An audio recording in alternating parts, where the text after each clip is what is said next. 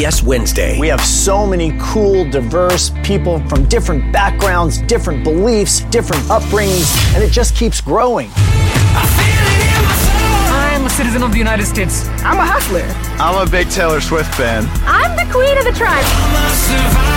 I am playing whatever role I gotta play. I'm gonna play this game full speed.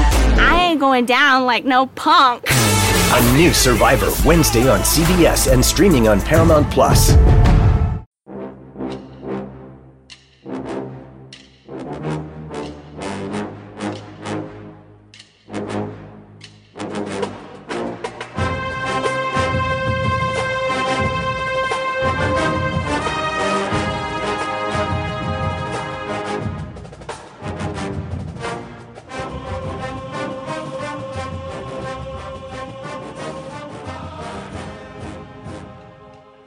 Morning, Bucknutters. Welcome to the Bucknuts Morning Five here on Friday, February 28th, 2020. I am Dave Biddle. Very happy to be joined by Jonah Booker for his usual Friday visit. Jay Book, I want to get into to the surprise of no one, Mickey Marotti packing the pounds and the muscle on some of Ohio State's players who needed to pack on some pounds and muscle. Uh, we're going to get into some of those guys, the most notable guys, and we're going to update the listeners on not only the weight increases of these Ohio State players, but you know, kind of what to expect out of them this coming season. Jay Buck, I want to start with Jameson Williams. He came in maybe dripping wet at 165 pounds last year, listed at 170. He's now up to 188. He stands six foot two. He can run like the wind. So Jameson Williams, first guy. Uh, just your thoughts on him bulking up to 188. What do you expect out of Jameson Williams this fall? Yeah, I'm really bullish on him. I think this kid has a tremendous ceiling. He has that track speed, a guy that can really pop the top off the defense. I think I think it was a testament to him and his natural talent that he was able to see the field while still being such uh, light in the pants. And you have to give him a credit for putting in the work in the weight room. When you're that thin and you're that um, cut up and you have such a high metabolism, it's really, really hard to put on uh, pounds because you're essentially just adding muscle there. But the fact that he's able to keep that speed while put on the weight tells you that he really committed himself to the strength and conditioning program under Coach Mick. I know a lot of people like to talk about the four incoming freshmen uh, as well as uh, Olave and and Garrett Wilson there, but Will, Jameson is going to be a guy who's really going to stretch the defense. He's a home run hitter. He just needs to be able to be consistent with catching the football, and if he could do that, he has a really bright future. I want to ask you about a couple of young defensive ends. Javontae Jean Baptiste, six foot five, two hundred and fifty pounds. I think he was like what, like one ninety when he arrived, something like that, a couple years ago. Um, and Zach Harrison, as I like to call him, Zach Harrison, six foot six, two hundred and sixty-five pounds. Those guys are jacked up right now. Just your thoughts on JJB and Zach Harrison? Yeah, I'll just start with Zach Harrison. Um, he's what you call a freak, just a freak animal. I mean, the guy came in running a 200 meter dash coming out of high school with top sprinter speed, top sprinter speed in the state of Ohio. And the thing was, the thing that was so funny about it was they didn't even have spikes that could fit his feet because his feet were so big. Now you look at him, he's a kid that's growing into his body. He always had tremendous length, but now you pair the bulk with the athleticism and the freakish fast twitch ability that he has to his game, and you're talking about a guy who's going to be the next in line as future first round draft picks for Larry Johnson. As long as he can get his judo uh, technique together as far as what Larry Johnson called it, hand to hand combat in the trenches, he's going to have a heck of a breakout year. He showed flashes as a as a true freshman on the field, but I think he really needed to get stronger. He needed to get bigger.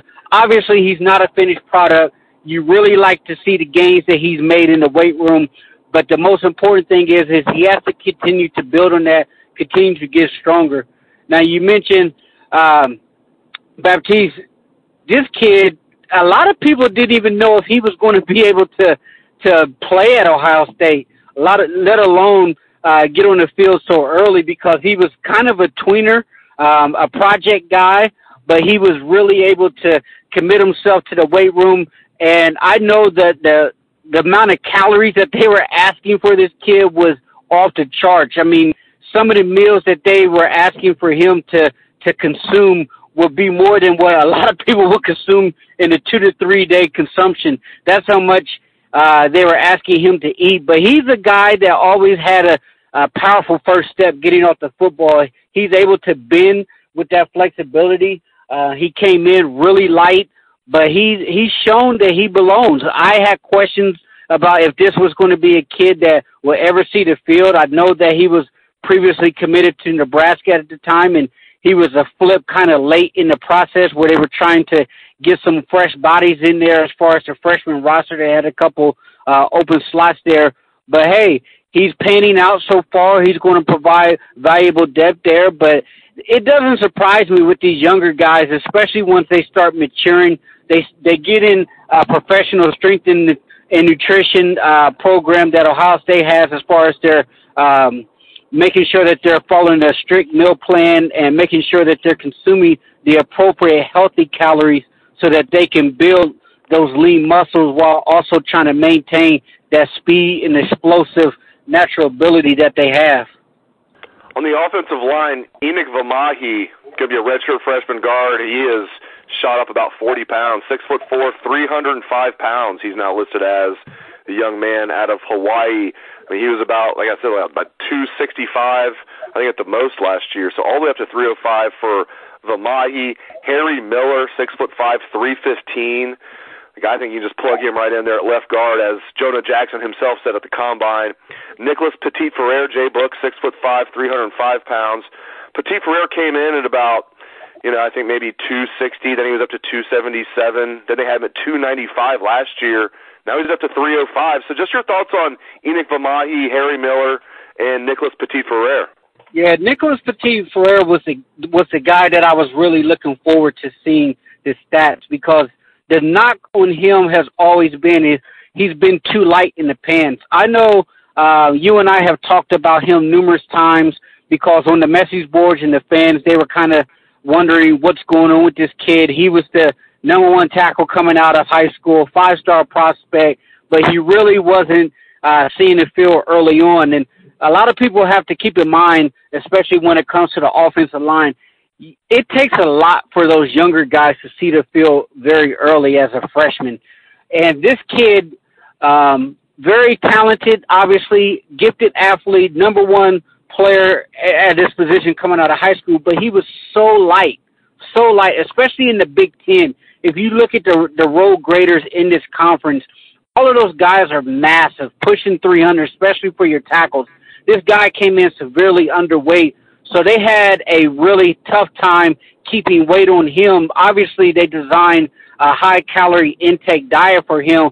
Even with that early on, they were having a tough time getting those pounds to stick. But now it looks like they they got him right where they want him to be.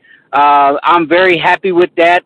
40, 50 pound gain since he's entered the program speaks volumes. Um, but as far as the other two guys, um, as you mentioned, Jonah Jackson mentioned mentioned them at the combine. I'm looking for them to provide valuable debt. Um, but Harry Miller's he's the guy that I think is going to be the next All Big Ten uh, offensive lineman. If I had to project as far as the younger guys, because he is an absolute animal. I mean, the guy was in what? I, I'm correct me if I'm wrong. He was in the Philippines or somewhere on the mission, and he was over there throwing up 225, 30 plus times on the bench, and uh, Stud was watching it on uh, FaceTime and told him just go ahead and stop. He's seen enough. That's how strong that guy was. Um, he is still. Uh, so I just think that he's going to be a guy that will be a potential first first round, second round pick, all Big Ten offensive lineman. I want to switch gears and talk some 2021 running back recruiting. I know a lot of listeners want to know about that. Buckeye fans want to know about 2021 running back recruiting. It's right at the top of the list for needs for the Buckeyes. Donovan Edwards, you and I have not talked since, you know, stalwarts in the business like Steve Wiltfong and Allen Trieu have crystal ball Donovan Edwards to the Buckeyes. Want to get your thoughts on that? And also, TreVeyon Henderson, where do you think that uh, leaves him, and maybe any other 2021 running backs that you want to discuss, J Book? Yeah, I mean, I just want to touch on the Donovan Edward news, and after the news really broke from uh, Steve Wiltfong and Allen Trieu, uh, who should who carries the the heartbeat of the the Michigan um, high school recruits when it comes to their top prospects, and for those guys to simultaneously switch their crystal balls to Ohio State really caused some ripples in the recruiting world.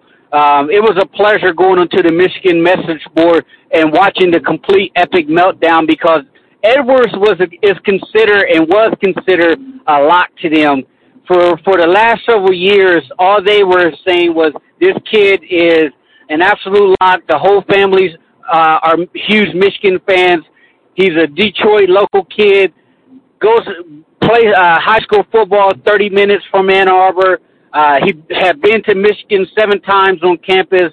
Five star, uh, potential five star running back, number two on 24 7's board. And now things are really starting to turn in our favor. And if you read some of the pundits, Ohio State has really been hitting the head, hitting the, the hammer on the nail with this kid. The, the most important thing that I thought I read this week came from his father. Uh, essentially, his dad said that when it comes to Ohio State, they were talking to this kid more so about life in general, not so much about football and what he can do as far as his talent, but they, you know, touched on those things as far as the excellence. No, but Ohio State has done a really great job getting to know this kid personally outside of football, and all indications are he comes from a tremendous family, great kid that they believe will mesh really well with the culture at Ohio State so to me, he's my number one running back on the board, and I give you several reasons for that. One, tremendous talent. He's a home run hitter. His game uh, is versatile enough that he can run in between the tackles, but two, he can also line up in the slot. But but more importantly, nowadays when you have a lot of high end prospects, they have the the ego that they want to be the guy, not Donovan Edwards. He said this week that uh, when he gets to the next level, he wants to play in a running back rotation. Now, you don't hear that very often where a kid says that they want to be in a running back rotation because he has the mind frame that he doesn't necessarily have to be the man. He wants to be in a rotation because he believes it'll keep him fresh and keep them keep him healthy and keep him on the field. And when a kid tells me that, it puts a huge smile on my face because now, if Ohio State were to land this guy it gives them the opportunity and the flexibility to go out and get a second home run hitter like a TreVeyon Henderson, like an Evan Pryor from North Carolina, uh, L.J. Johnson from Texas, or or a Corey Kiner out of uh, Cincinnati, who all of those guys are tremendous talents.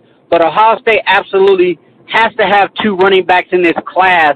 If you can get Donovan Edwards locked up, who's visiting campus uh, this weekend. He's looked to, he's looking to make a, a early commitment come this summer. Uh, so that's a pretty big deal. If you can get him in the fold, now you can shift your your your thought in your recruiting process to pick and find a guy who complement his skill set. And if you had to ask me today, I mean, the dream scenario for Ohio State was is landing Donovan Edwards and TreVeyon Henderson, the number one running back in the country, who came out and said right now Ohio State and Oklahoma are recruiting him the hardest. But if if you were if you were to miss out on Henderson and he wants to go to somewhere and beat a man, then obviously you got Evan Pryor out of North Carolina, the number six running back in the country, who uh, said his top three right now is uh, UNC, Ohio State, and Georgia. So you're right there in the thick of things with him. Then obviously the local kid in Corey who's in the mix. A lot of people believe that um, if you can get a Donovan Edwards, he will be the great complementary piece because he's a local kid, also a heck of a talent. I think Ohio State is a long shot when it comes to L.J. Johnson out of Texas, the number three running back in the country. If you read some of the reports on him, he has a strong uh, family ties to LSU, and uh, a lot of his visits coming up are all Southern schools, local they have to get him on the on campus before I believe they have any type of legitimate shot with him. Great knowledge as usual from Jonah Booker. Thank you very much, J Book, and thank you to all listeners out there for tuning into the show. I appreciate it. Hope everyone has a great day and a great weekend. Let's hear that Buckeye swag, best damn band in the land.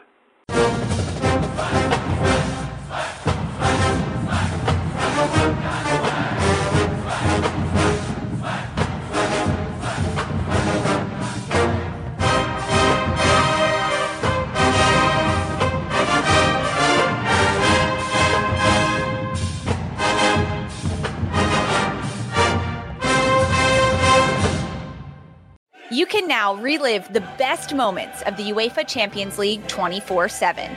The UEFA Champions League channel is a new 24 hour streaming channel serving non-stop goals, highlights, and full match replays from the world's most prestigious club competition. Reminisce on your favorite moments, legendary players, and brilliant goals with the UEFA Champions League channel, streaming around the clock on Pluto TV and the CBS Sports app.